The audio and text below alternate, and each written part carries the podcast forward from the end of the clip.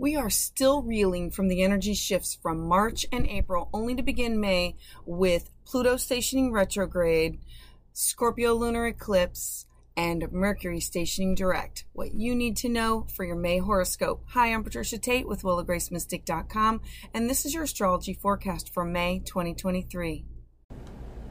Pisces and Pisces rising. So on May 1st, Pluto stations retrograde in the sign of Aquarius. And for you, this is in your 12th house. So the 12th house for you is your hidden fears. It is your it's your support, it's your dreams, it's your intuition, it's you connected to the spiritual realm. Pluto is powerful. It's transformative planet that's associated with deep psychological changes. It's transformation, it's regeneration, and Aquarius is the sign that's associated with innovation, progress, and individuality all wrapped up with your dreams, your intuition, your psychic abilities, and your connection to the spiritual realm. So, retrograde, it's about an introspection and a reflection of your own personal growth for transformation. It's you confronting your deep seated fears and your insecurities in order to overcome them and move forward with. So, moving forward to May 5th, on May 5th, you're going to have a lunar eclipse in Scorpio. Now, this area of your life, this is your ninth house. And I want to draw attention to your third house. The ninth house is you in the outside world. It's your connection to other people far and wide. It's your classes and workshops that you're either taking, diving into spirituality, or teaching, or or it's you writing or journaling or publishing. It's literally you out there. This area of your life and that area that's close to home has gone over a total upheaval, a total transformation for the last year and a half. So, May 5th, having a lunar eclipse in Scorpio, you're now ending this transformation. This eclipse is going to bring about major transformation of emotional energy. Scorpio is known for its intense passion and transformative power.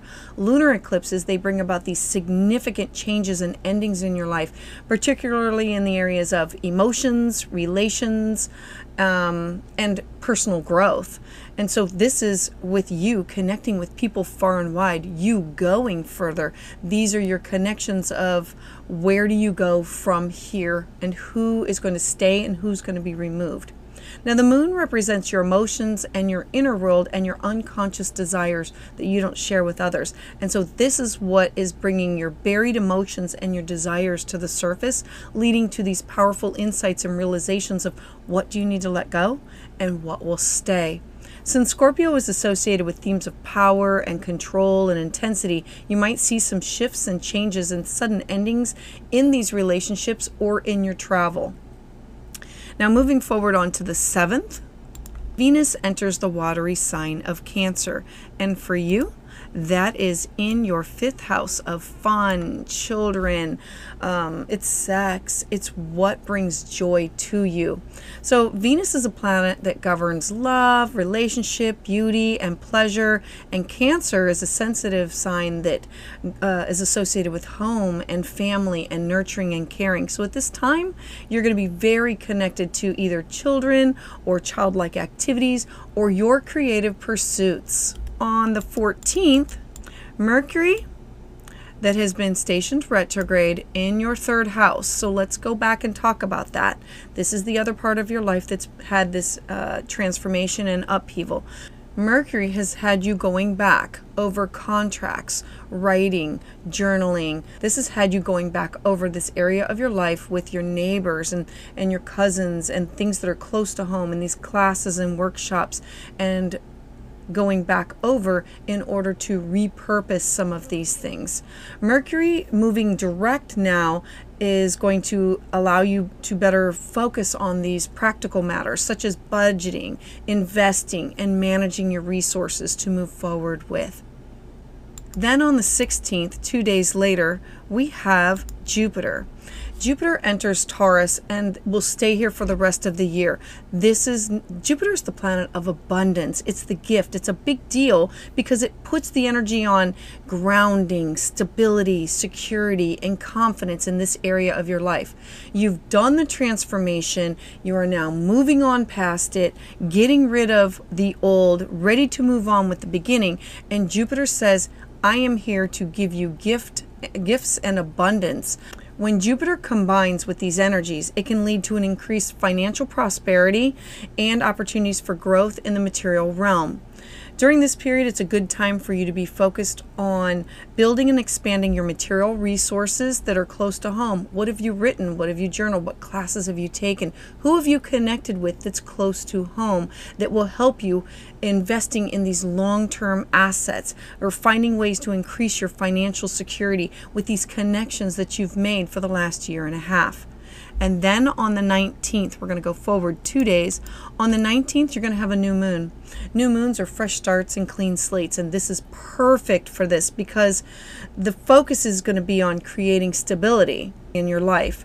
This is you building a solid foundation for your goals and your ambitions to move forward with.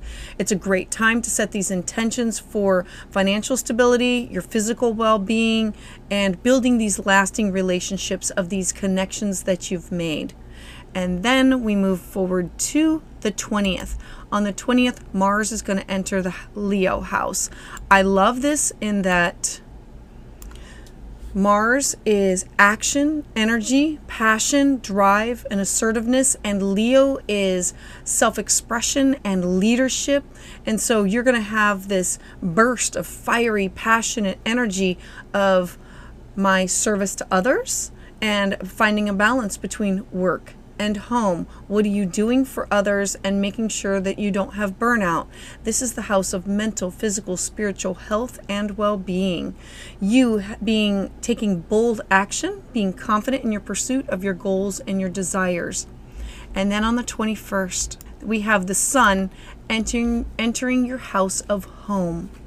Now, the sun represents you, and Gemini is is in the planet of Mercury, which is ruled by communication, learning, your intellect, and so your focus is going to be on your home, your family, your foundation, uh, communication, your intellectual pursuits. You might find yourself more interested in learning new things or doing things from the home, connecting with others, and sharing your thoughts and your ideas, engaging in activities or that involve writing, speaking, or networking, or this could have something to do with um, genealogy, past lives, or your family or your home.